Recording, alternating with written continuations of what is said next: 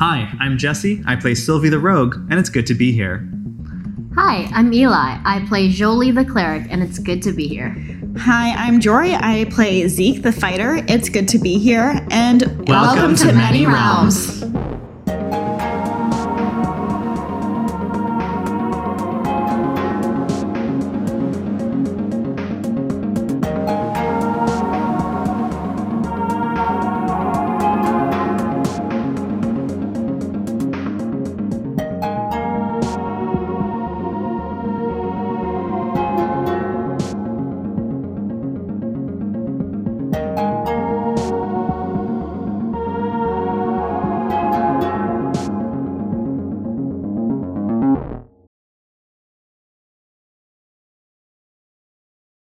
Hello, Realmers! Welcome back to The Many Merchants of Malune.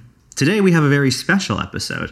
At the time of recording, our DM Jordan is currently living in a pit in order to raise funds to produce a new film project. But by the time you're hearing this, he should be back home safe and sound. Today, in his absence, we'll be delving a bit into the backstories of our three intrepid merchants. Consider it an amusing interlude and a chance to learn more about the party before we resume our proper journey. Enjoy! I sense a heaviness. For me, when times were dark, it always helped to hear more from those I was traveling with. I miss those times, and perhaps I could come to know you all better, and I sense that maybe you could all know each other better as well. I think it's not quiet for very long before, honestly, Diane, more than Jolie, I think she, what's it called? Like, she flexes her knuckles backwards, like, instead of cracking them. Okay, cracks knuckles without cracking. Like intertwining your fingers and then pushing your palms away from you, sort of thing. Mm-hmm. She's stretching. Mm-hmm. And she says, well, if you want a bit of a reprieve, it's been a while since I've had a chance to tell this story about how I met this beautiful lady. And Jolie, I think, just rolls her eyes. And I think Diane starts with, you know, like, in a relationship, you both kind of fall into this rhythm of telling a story, like you're both telling the story in tandem together. So I think they launch in. Oh, that's super cute. South of Malune, in the land called Crestia, in the northwestern province of Ordon, at the western edge of the Dremix woods, there is a large town called Faro. Faro is traditional farmland in Ordon that has expanded as the region has grown more prosperous. Now, on the town's bustling central avenue, a shop stands with burgundy awnings and windows filled with displays of fine cheeses and bottles of wine. It is a calm, sunny spring afternoon in this cheese shop and wine shop. Inside, the atmosphere is quiet, dim, a little dusty. Jolie, your mother is serving a customer at the front counter. What are you doing in this shop on towards the end of the day, towards the end of your shift on a weekday? What are your duties like, and what is this shop like? The shop is pretty modest. Like you said, this is not where we're from, but we also don't come from a lot of like money or another town. We're from like a small village in the woods. And so the shop does well, like maybe it's picking up some traction and speed, but it's definitely still a very cramped space. And there is, even though she's like a late teenager kind of right now, Jolie has this kind of like, there must be more than this provincial life kind of energy. Taylor Swift, yeah. The OG Taylor Swift. And so she's like sweeping up and kind of, instead of maybe picking up the dust, just kind of sweeping it all out the front door. And I want to get the fuck out of here and do something else.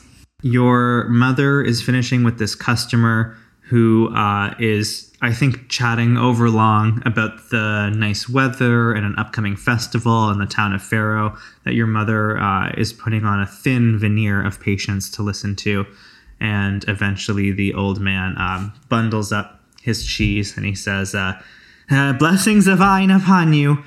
And your mother offers a tight-lipped smile in return and bids him farewell at the door. As the bell tinkles behind him and the shop door shuts, she turns to you and rests her forearms on the countertop. You can see now faded and puckered the pinkish burn scar along your mother's right elbow. She says, "This floor is still filthy, honey." "I know, Mom. It's not going to stop being filthy. There's people here all day, but I'm doing my best, just like you." She sucks her teeth. She walks over to the shop window and turns the shop sign around to closed. Your mother is now in her early 40s, maybe even mid 40s, in this, relatively small farming economy. Her fine blonde hair is now shot through with gray, and you can see lines starting to appear around the edges of her eyes and her mouth. You've lived solely with her for easily a decade now. She's been your mentor, your guide, your source of safety and comfort, and you can see her just starting now to slow a little bit. Not as quick as she once was, not as sharp, not as strong, and always now overcome with a weariness that just steeps and suffuses every day-to-day interaction you have with her.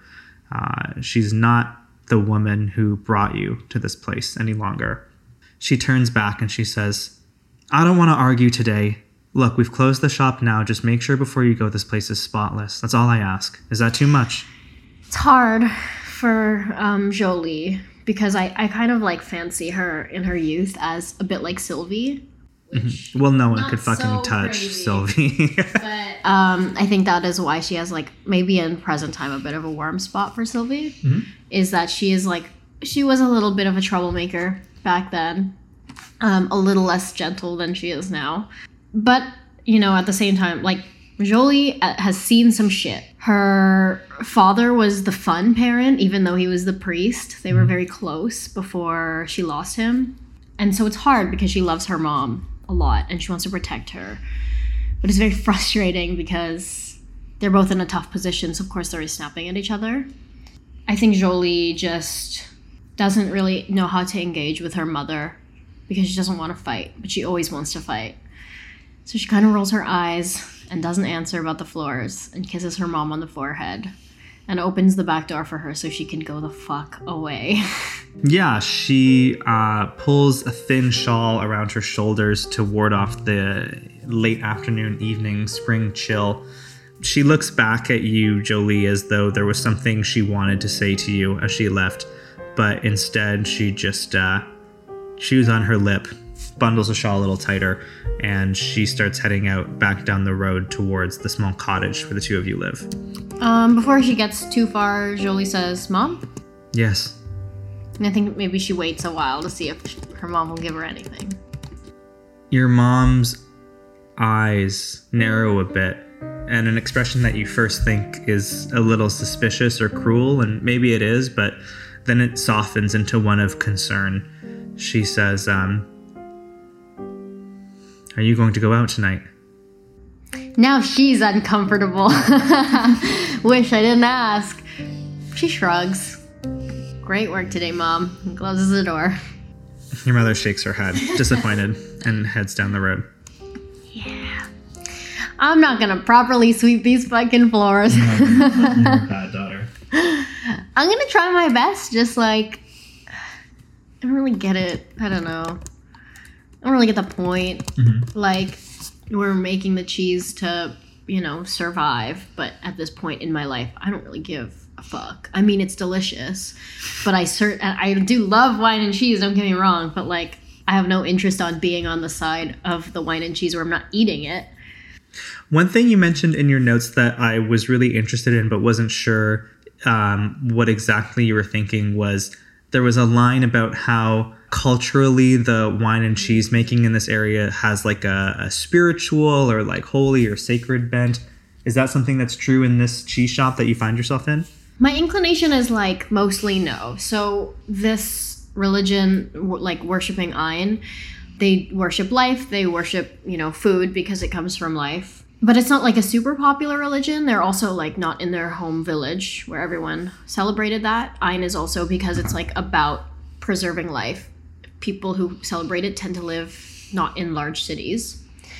And so sometimes people come in like a religious way, and maybe we can still put on that act, sort of.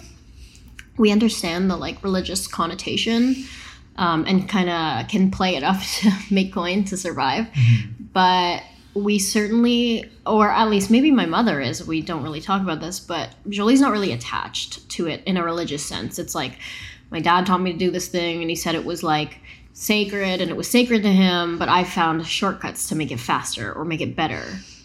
And yeah, very utilitarian. Right now, it's not real at all. Like, fuck Ein, you know? My dad fucking died, and he worshipped you. What are you doing for me? Absolutely. I think Jolie does a, we might say, slapdash job of closing up her family's cheese shop. I'm picturing like rock music starting to like the montage I don't of like damn about my reputation. It's like yeah, she runs through the town, through the inn, and the credits are playing. This is your opening. It's like finally, like she goes to the wherever she's going in one outfit and then has another one under. Skimpier. People should make movies about stuff. Grab an apple. About stuff, eh? Yeah. Mm. I like movies about nothing. It's good when, Seinfeld movie. So the because that's going to get cut. The distilled question is maybe, I thought about trying to name the tavern, and then I thought how offensive that would be to try to take that away from you. So I have finishing the day's work, wants to head to the Eli Bullshit Tavern name. That's what my notes say. So if you could be so kind. Do your duty. Your dark business. What's a terrible name? See, you didn't used to admit that they were terrible. No, I knew. No, I did like Hardware Store. I loved it too. By the time we got to Seb's, I was like... Actually, Seb's is the least offensive. Really? That could really be a thing. Yeah, Seb, there was a backstory with Seb's. With the Joe, it's the gone. The Hardware Store had a backstory. I know. So what's the back... You need to start from the backstory to get to the name of this bar. Mm-hmm. Yeah. We need to spend 10 minutes on the bar. You're right. We do. I know you said 40 minutes per section, but... We'll see what happens. 40 minutes after it's cut. You know what? Okay. I'm not going to do a bullshit backstory. I'm going to do a bullshit Easter egg because this is what I'm watching right now. The tavern is called The Bear. So Jolie walks in and this Italian-American man is like, fuck! Oh, great. So there's a whole behind-the-scenes, bear situation happening. The camera's going to leave your whatever bullshit. We're going to see who's working in this medieval village town. I can the hell! Cuz! Behind thou, cousin! That's stupid. That's good. Medieval version of Mortadella. This is a bad, improv, what if the bear... But it would be called The Bear because they had bears back then. It's would it so be the Owl Bear? D&D. Sure. Yeah, okay. Yeah. The Owl Bear. Yeah. Whew. Jolie, you head to the Owlbear, the local tavern in Faro, and a place where you have been spending an increasing amount of time lately, much to your mother's chagrin and concern. In here, you find a welcoming, comfortable environment. There's always music playing. The candlelight is dim. The air is smoky and fragrant. People are happy. They're often blind drunk. They want to dance. They want to sing. They want to gamble. It's a home away from home. What's your first move when you get to your spot at the Bear? The Drink. Drink? Give me drink. I'm such a regular. It's ready. Yeah, a frothy wooden mug of ale is slammed before you on the counter by this. He's like kind of hot, but really bug-eyed. And he's like, fuck, man, I need a cigarette. Do we have cigarettes yet? I can't. This is a terrible idea. They hand you a frothy mug of ale, and you down it greedily and turn to survey the room. I think at this point you know, not well, but at least by sight, many of the inhabitants of Faro, certainly the ones that will come to a bar late at night. But there are, people traveling through this town that is on something of a trade route. This time, taking over the slightly less sticky and gross corner where the musicians play, there is two men, one of whom is playing essentially like a bagpipes configuration, but a little less shrill. And the other one has a drum at their waist, and they're kind of accompanying and also giving a story of a famous battle. It's moderately entertaining. Okay. What's the battle? Yeah, so it's the battle of when... there's the battle of the Big Cold Foggy Valley. Cool, the Big Cold Foggy Valley. Get that in the canon, classic. Jordan. Try it, yeah. Now she's on the other fucking foot, huh? Bitch. I think I'm like... friends mostly with the barkeep. It's this like, a bartender can be kind of friends with a regular, but there's that strained thing in the middle that's like, I don't want to be responsible for your fucking alcoholism, man. Yeah. And that's what that is. And she, so they're friendly and she's joking, but she kind of has her back to the bar and turns a little bit towards the barkeep and says, this is so piss warm, man. Oh, I didn't think you were tasting it. Touche, I'm not. There's a shout at the back, the far end of the Owlbear Tavern. It seems like two men have suddenly engaged in a bit of a bar brawl. You look and you rear back as you see this dwarf being shoved towards you. His mug is flying out of his hand. It smashes next to you on the bar top. And he swears, and he's reaching at his belt for a short sword. And the bartender starts shouting, like, break it up, knock it off! And people are starting to shout and get agitated in the far corner. Can I discern what's happening? I think Jolie is in this place where she's like, I want to do the right thing and be a good person, but also fuck all of y'all. Like, I don't want to attack the guy who didn't instigate this, but you all probably suck.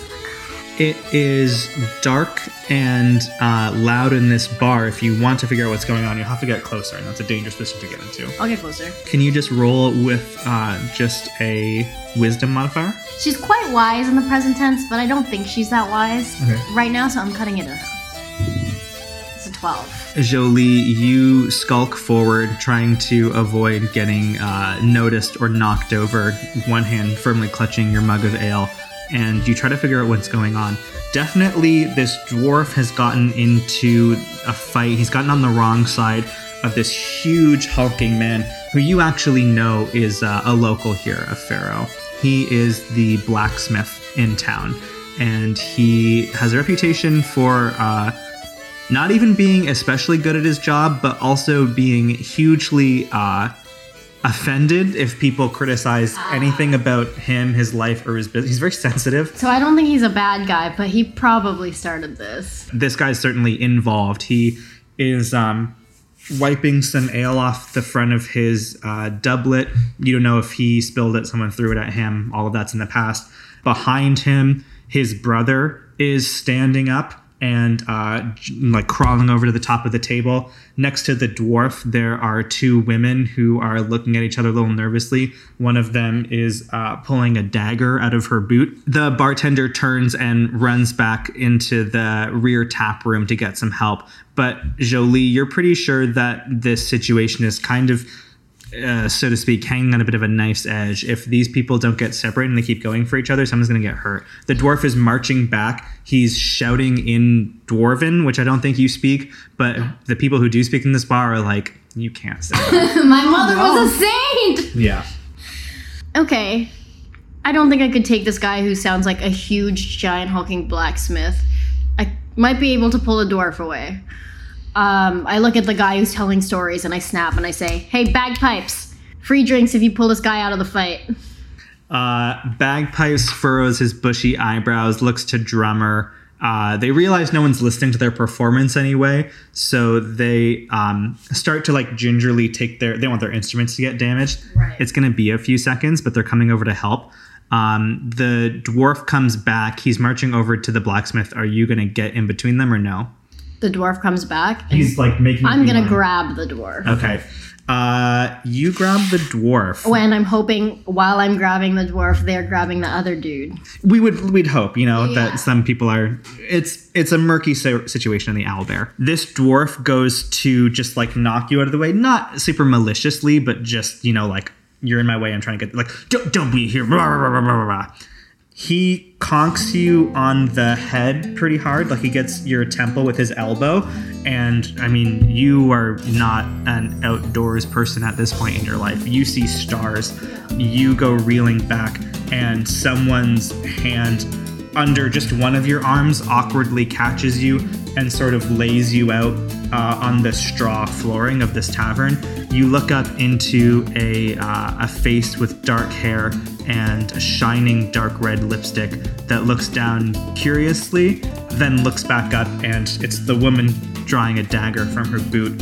She appraises you for 1 second, but you don't get much of a reaction. She turns and she just starts leaping into the fight. She's also trying to get the dwarf away, and she's also not afraid to like angle this dagger towards the blacksmith. Right. I'm gonna say we'll take the winds of fate now. Right? Is there 3 this time? Can't we do it? Yes, we can do it. We can do it. Jolie, this is your show. What's the number? 7. Okay, this is bad winds of fate. Could you actually imagine that when Jordan wasn't here? He'd shit his pants. Well, there's 3 times the chances this time. That's good. Okay. This is for bad winds of fate. 16. Okay. This is for good winds of fate. 8! Oh! So close. If only I were born on the 8th. The winds of fate pass. Or whatever he says. And the musicians come in. Basically, Jolie, you sustain enough of a blow that you're not really present in this. But after, 3 or 4 minutes of shouting, fighting the bar staff coming back, eventually how it resolves is that the blacksmith has taken a cut on his arm. He's not going to be wielding a hammer for the next few days, that's for sure. His brother is casting curses at everyone in the entire bar and their mother as the staff are like angrily shoving the 2 of them out. They've got a 3-day suspension from the Owlbear. The dwarf is also getting an earful too, but he makes a gesture over to the dark-haired woman, the dagger woman, and she sighs, rolls her eyes. You can see from your vantage point that she's pulling a hidden coin purse out of the back of her breeches and sliding it over to the bar staff, who picks it up, weighs it, and then nods gruffly and returns.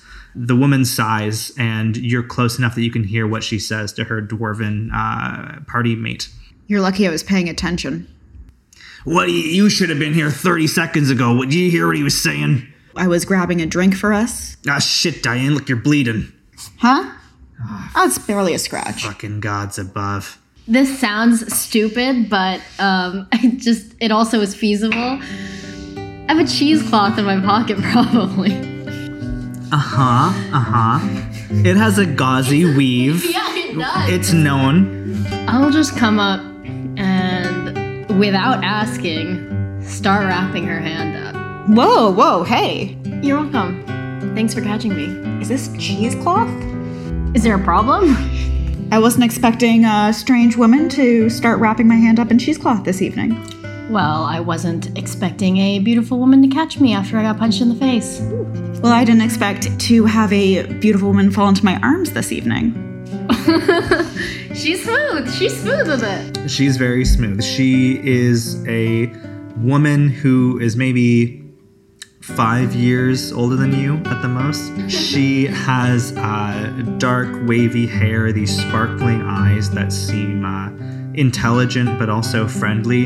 And most strikingly, unlike most people in Faro, she is wearing armor. She and her friends are dressed in the gear of adventurers. They must be here on their way to or from some incredible quest, the likes of which you only hear about in bar stories like this. You guys aren't from here. And I know you're not from here, she points to the dwarf. How'd you guess? You would have been killed so long ago with this temper you got going on. I don't know what's happening. That guy was a pussycat. I've seen worse shit in preschool. Well, you're alive. Why don't we sit down and calm down? And maybe one or both of you could tell me a story or two. You paying for the story? I can cover the story. All right. I'm Agram. It's Diane. Jolie. It's a pleasure, Jolie. Pleasure. And I'm like kind of not looking at the dwarf, Agram. When I say pleasure, it's not really a pleasure. You're here. We got it. So why are you in town? We're just passing through on our way to, if you've ever heard of it, Soleil. It's in Malune. They have their coastal eclipse thing. It's basically really the biggest party of the year. Jolie doesn't want to admit she doesn't know. She's just from a little village, so she's going to pretend she does, but I think you know she doesn't. She's like, oh yeah, I went there a couple years ago. Crazy stuff. I saw this guy who eats fire. Oh yeah, I know. I know Fire, the fire guy. Do you have a name for me? Hugh. Yeah. I forgot his name was Hugh. You can tell him, like, can't you? There's no fire guy. Fuck. When we went there, I think, 4 years ago. Was it 4 years ago, Agron? Last council clan meeting. Mm-hmm. 4 years ago, there was a fire magic user, but he got in trouble in one of the taverns, the only tavern really, but it's still the best party of the year. One of the taverns down there burnt the kitchen real bad, and I don't think they're letting that kind of performer in lately. Huh. So unfortunately, you picked the wrong lie. I did. I guess I'll have to go and find out. You absolutely should. I think you'd have a great time. So how does it compare, all that shit out there, to in here? Three or four more people. At least. Or like maybe a little more. Maybe? A handful. Sounds manageable. It's very manageable. You don't even have to talk to them if you don't want to. Oh, I love not talking to people. I only like talking to people who I think are interesting. Likewise. And I think Jolie sits a little closer. Yeah. Diane says, so how about you? Are you from around here? No. Where are you from? I think Jolie is a little, like, closer to her chest with her cards than she may appear at first. Because she loves stories. She doesn't like telling her story. I'm from a couple hours south of here. But that's more of a third date kind of combo. But that means you know the area. Like the back of my hand. Well, that bodes pretty well for us. We are going on a bit of a hunt tomorrow morning, and we don't know these woods very well. We need someone, a local, to show us around if you're not too busy. I'll see if I can fit you in my schedule. Ugh, you're shameless, Diane. You're going hunting tomorrow and need 2 days' food, and I said I'm getting the cart, trying to get her killed. I'm tougher than I look. You just caught me at a bad time. I bid you ladies good night. I'll see you in the morning. Bye, buddy. A pleasure to make your acquaintance. He staggers off. I think he's seen Diane run this routine more than once in taverns before. Yeah. Oh, no. It's okay. I think Jolie's a little like that, too. I think they know. Maybe I'll see you tomorrow. Well, maybe I'll see you at the entrance to town around 7 a.m. It's funny. My morning walk stops by there. She leaves. The next morning at 7 a.m. Jolie, what? Okay, sure. You want to go see what this interesting woman's about. Have you been hunting before? No, hell no, I haven't. Well, okay. What would you wear? What would you bring? Here's the thing. I kind of have a little. Like, this religion that I'm from is one that, like, embraces living among life, appreciating it. Another you know, sort of sacred aspect of this religion is hunting, doing proper preparations, thanking the earth, thanking the body. But that was when she was like 9 max. And it was obviously definitely so toned down for her. It was like her dad being like, the bunny's going to sleep, sweetheart. That's also how we say it too, Eli. Yeah. And she knows now it's not like that, but she is really afraid she's going to say something really, like, infantile. Mm-hmm. And so she's in her, like, best estimate of what someone would wear hunting, but she also doesn't even have anything. It's like... You mean like a weapon? Sheath knife? Yeah, she has like, let's say like a... She has like a butcher's knife maybe, okay. But that's also not really gonna do shit. Like from their house. Yeah. And she's like, her idea of I'm going hunting is like, I'm wearing pants now. I kind of love like, Diane, you're waiting at the town gate and like Napoleon Dynamite shows up with a fucking... A little, blood. Yeah. Like she's angry, but she's a fucking dork. What does she know? Nothing. I like this. I really like this dynamic because Jolie so far in the campaign has never really been in a circumstance where she's not like the most like knowledgeable and like confident person in this. So yeah, this is really cool. Well, I think Diane chuckles when she sees you and says, you're not much of a hunter, I take it. Cheese doesn't really run very fast. I think she like laughs and then she takes off a layer of her armor and gives it to you. Oh, that's nice. And gives you, maybe she has an extra weapon. Actually, do you know what she does? She says she'll teach you and she takes you out a little bit until you see some kind of small furry thing. Okay. Some kind of rodent. And she passes you the crossbow, and she says, do you know how to use this? Pretty sure it's this button. And she, like, points to the trigger, and she has terrible trigger discipline because her finger is already on it. That's not quite the right grip, and we are going to do a come in behind you. We're doing a ghost. Ghost on the crossbow. We've ghosted on a lot of things here on Many Realms. I think this is the first time it's been, like, a life-taking weapon. So it's good 3 years in, we can still surprise each other. So she's going to come in behind you and adjust your grip on the crossbow, put her head beside your head and say, you can close one eye to get a truer aim. She's like, she doesn't know which one to close. So you can kind of peek over at Jolie's face and she's like alternating winks, deciding which one's better. I know there's like an actual thing to like know which one is your dominant eye for archery. Like yeah. Thing. So I think she puts down the, thing and says, here, you can tell your dominant eye. And she puts the triangle in front of your face with her arm. So she reaches out in front of you and says, if you look at the tree, which one moves less? And that is your dominant eye. Yeesh. It's that obvious. I don't know, huh? She says, it's okay. We all start somewhere. Maybe one day you'll be a natural at the crossbow. Yeah? You can teach me? If you'd like. What I'd really like is to get the fuck out of this podunk town. Well, you can always come with us to Soleil. You don't fucking know me, Diane. I know that you're more fun than this place. She takes the, like, bolt out of the crossbow and is, like, jokingly making this, like, scary stabby motion. She's like, I could be a serial killer. You don't know. Are you scared of me? I could be tough. With that blunt knife? Fuck, it is blunt. It's usually not. I do know how to sharpen a knife at least. Well, that's an important skill on the road, too. So you're not starting from nothing. All right, I think you got it. So just shift your aim, take a moment, take a breath, and when you're ready, pull the trigger. Okay. So she's sitting there for what feels like forever. Like probably a solid, like, minute 15. Where enough where Diane's like, is time frozen? And then she eventually pulls the trigger and hits it, I think. Roll a d20. Sure. Plus 2 from Diane's assistance, but you've literally never done this before. Yeah,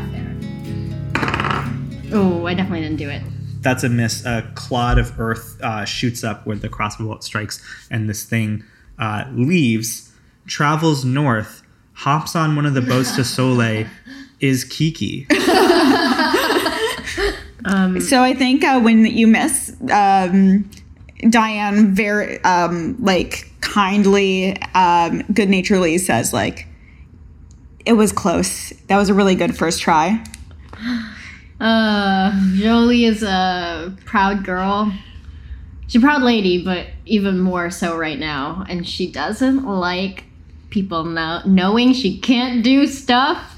She's red as a beet, but it's not even because she's nervous around this hot lady who's older and cool. It's just because she's I feel so lame. I feel so small. She hands you the crossbow. And I think maybe it's fair to say that she does know how to skin an animal, maybe. Mm-hmm. And so she's I really want this person to catch this so then I can shine. I think though I want her to try one time mm-hmm. with the small game mm-hmm. and then be let's move on. Sure. Okay, you get a +18. Yeah. No, am I rolling for this? Yeah, I'd say you probably have, you're proficient, you probably have a +3 dexterity. It's at least a +5. Okay. 17. Yeah. She's so cool. She's so cool. Thematically, these roles make sense, so. Yeah, Diane, you want to show Jolie, but not put too much pressure on her, so you just elegantly kind of fall into a single knee stance, find another one that is frozen on the trunk of a tree and fell it with one swoop. Sad.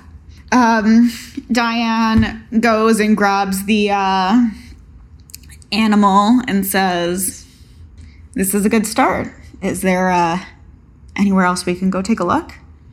And I think she maybe grabs the animal kind of gruffly and not very, she doesn't really do anything upon killing it.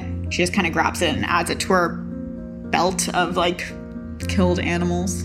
Well, clearly you're an expert at this. We can go somewhere a little more exciting. Oh, where's that? I'll show you. And they start walking, and as they're walking, Jolie is my dad used to be really good at this. Your dad was a hunter? No, he was a priest.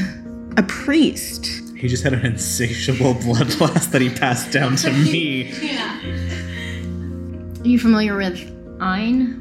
I've heard a few people around here say that name, but I can't say that I know too much. I'm not exactly a godly woman. Yeah, I thought that might be the case. And he's not too popular outside of the towns that aren't in these woods. And there's a lot of pauses in between her saying this. She's kind of gingerly feeling out. Are you going to be vulnerable too, lady? So are you close with your dad? I was.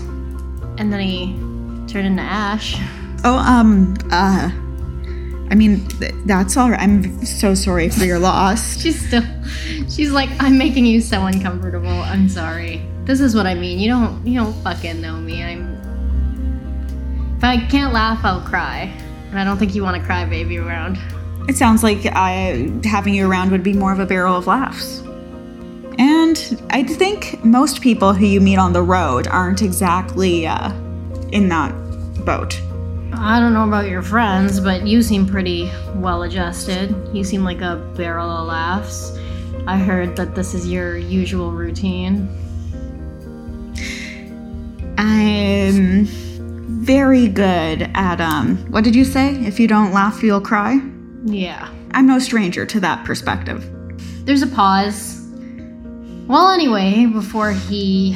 she does a little guillotine gesture. She goes, before he, my dad was really good at this stuff. The best way to skin a rabbit, to keep the most meat is like this. And she's showing her. And my dad would usually say some words. What would he say? I don't know. There was a real chant in a language that, this is so embarrassing, but I don't even know what the language was. And I don't want to ask my mom because she's so weird about it. But he'd also say some other things, just thanking this ground that we live on, thanking that we're here, and also that we get to die and that we get to be part of this larger thing, and thanking the earth for stuff like getting to meet you. So thanks to this dead rabbit. Thanks to this dead rabbit. I think your dad sounds like he was a very smart man and had a way with words. A little, in a way. Dumb in other ways, just like me. But he also reminds me of you too. Oh yeah? How's that? I love to be told, by the way, that I remind girls of their dads. I didn't want to tell you yesterday, but I don't really go in the woods anymore because that's where I spent all my time with him. Well, how do you feel being back here? Well, that's why I think that you remind me is I feel the same way right now. Like not as scared. I'm glad to hear it. And I think not as scared is a good time for something to show up. Something not that scary. In the Dremix woods, in this part of Crestia, there is a type of deer that has a peculiar symbiotic relationship with a type of bird that also lives in these woods. The deer have prominent antlers that they shed and regrow every spring. And these deer are also very susceptible to a kind of mite that nests in the fur of their neck and shoulders. This bird is very good at digging through the fur of the deer and eating the mites off, keeping the deer safe. And in exchange, in a most peculiar relationship, the deer let the birds make their nests in the gutters of these antlers that they grow. So I love them. Yeah, don't make me kill them. In fall, hunters in these woods often see deer quietly creeping through the underbrush with little flocks of birds twittering and looking out in all directions. They're these bright yellow, beautiful sight as they like fly behind, tailing along, and then return to the antlers to roost. That's adorable. It is. And in front of you, 80 or 90 feet away, not very far at all, there is a juvenile. It is spring. The antlers are only just budding through. It's a good hunt, Diane. It would definitely be 2 or 3 days food for the party, exactly what you need to last until you make it to the ports of Crestia. And this surprisingly seems alone and unaccompanied. There are no birds near it. Its antlers aren't big enough yet, and it is idly grazing. She stops in her tracks, and she falls silent, and she says, "Here's your chance. Try again." I really don't want to cost you guys some food. I'm terrible at this. Yeah, I'll try to get it. Okay. I could give you advantage on this. It's the power of love is the only actual answer. Is that this is the part of your story where you meet each other? Oh my god. +2? No. +2, Diane. Oh, 16. It is not a clean shot, but it is a shot that hits. It ideally would have taken this thing down without too much pain or suffering, but instead, it's grievously wounded. It will die, but before it does, it's going to let loose a strangled cry and attempt to totter away. And that cry is going to alert its father nearby. Suddenly, there is the sound of branches snapping and grass bending underfoot. And from a distant, around a hill, you were looking the other direction where the juvenile was, and you turn and, Jolie, I think you freeze up a little bit seeing this thing bearing down. It's only a few seconds before it approaches and tries to trample you to death with its hooves. So I think Jolie maybe has some, like, good instincts from the forest, from her father, but they're not necessarily right. It's up to you, the DM, if this works or not. Let's hear it. But she thinks this is one of those animals that will run away if I'm big enough and scary enough. And so she starts, like, shouting as loud as she can. I throw the fucking butcher's knife at it, and I, like, wave my hands in the air. I think Diane follows your lead. She'll also, like, start getting loud and shouting at the deer, being like, "Get out of here! We're stronger than you!" Jolie's like, "I don't know if this works! I'm sorry if we die! Well, sorry for killing your child, but we need him to eat!" I need a charisma roll from each of you right now. What is my charisma? This is like willpower. This is like, you're not fighting it. Ah, ooh. It's so bad! I rolled a 5. I just failed. Great. Well, tell the class. 4. Great. Okay, Diane's still better than you.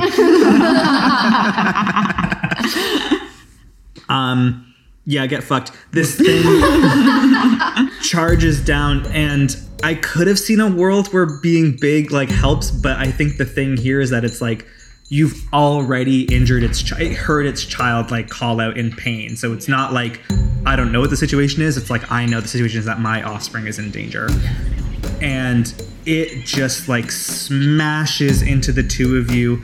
I think you go like it's actually quite a bad hit, and it's pretty dangerous. It goes charging through. I think the two of you end up in opposite directions, maybe even trying to sort of jump out of the way of it. Its antlers bash into Diane's back, and she thuds bodily against the soft ground here. Jolie, you manage to avoid the worst of it, because I want to put you in a position of power here for a second. And you see Diane tumble down. You see the crossbow spill from her grasp, and this thing is charging off, and it's going to loop around and come at you again. You can hear the juvenile's cries starting to weaken as it succumbs to the shot, so it's down. And this thing's only going to be more upset. What do you do? I have Toll the Dead, but like on the other end, it's too strong unless you're trying to like make her OP. You don't know how many hit points this deer has. That's true. Maybe the deer is OP. Let's Toll the Dead. It's loud. It's a booming noise. Okay. Is the damage that it does. So Jolie will cast Toll the Dead. Not only is it weak because she's rusty, but it's like she doesn't carry her dad's rosary in her pocket, which is her focus. She does like mumble a few words that she's heard her father say, and I'm pretty sure they're the wrong words. You know, like it's like a what's it called? It's like a not this isn't the proper term, but like a Mad Lib. Like you're mispronouncing the words because you've never seen it written. Yeah. So this deer has to make a wisdom save. And the birds. Yeah, so you are calling upon these memories of your father and your childhood and what you understand his practices to be. Is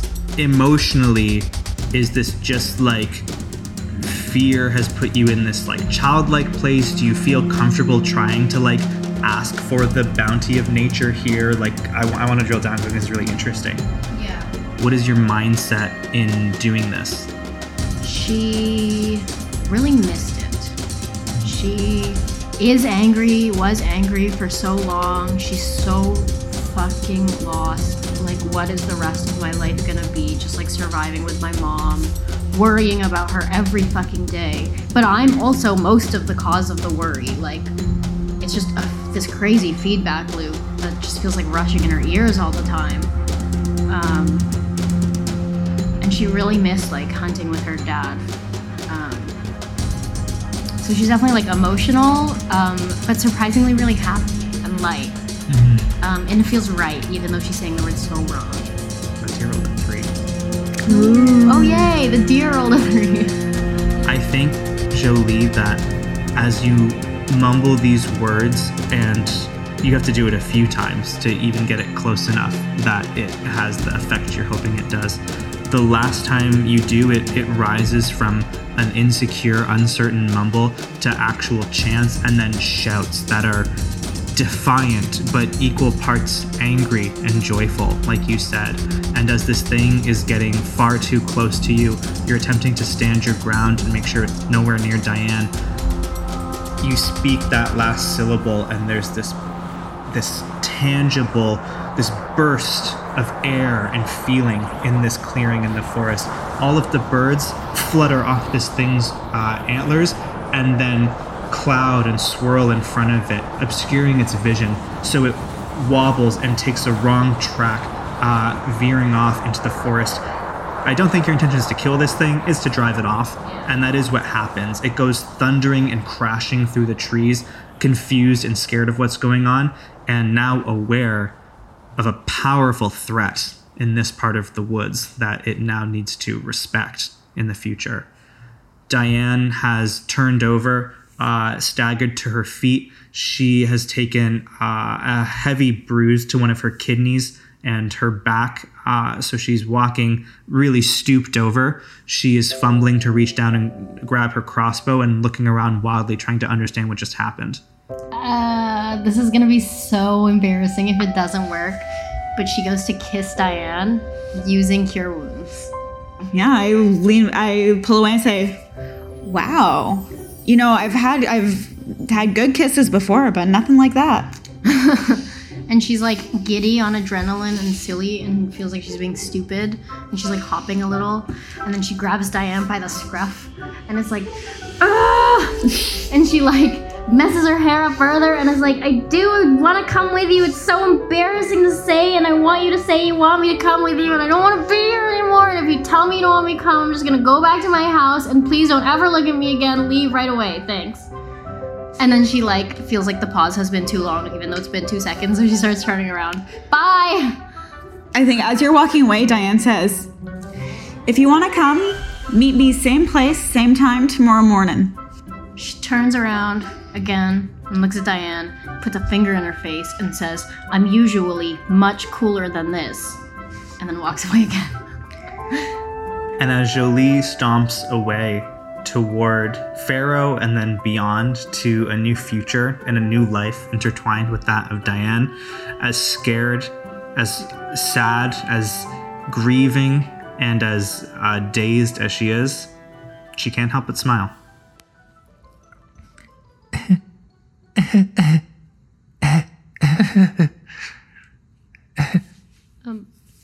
Are you okay, Kiel? Yes, it's just so nice. Oh. Yeah. Oh. Okay. I wish to know more. I wish to know more of my new friends. Thank you for listening to this episode of Many Realms. If you want to join us for the whole ride across Malune, you can subscribe to our podcast. You can learn more about us by following us on Twitter or Instagram at The Realmcast, or if you want to support us financially, you can follow us on patreon.com/manyrealms. I'll see you next time.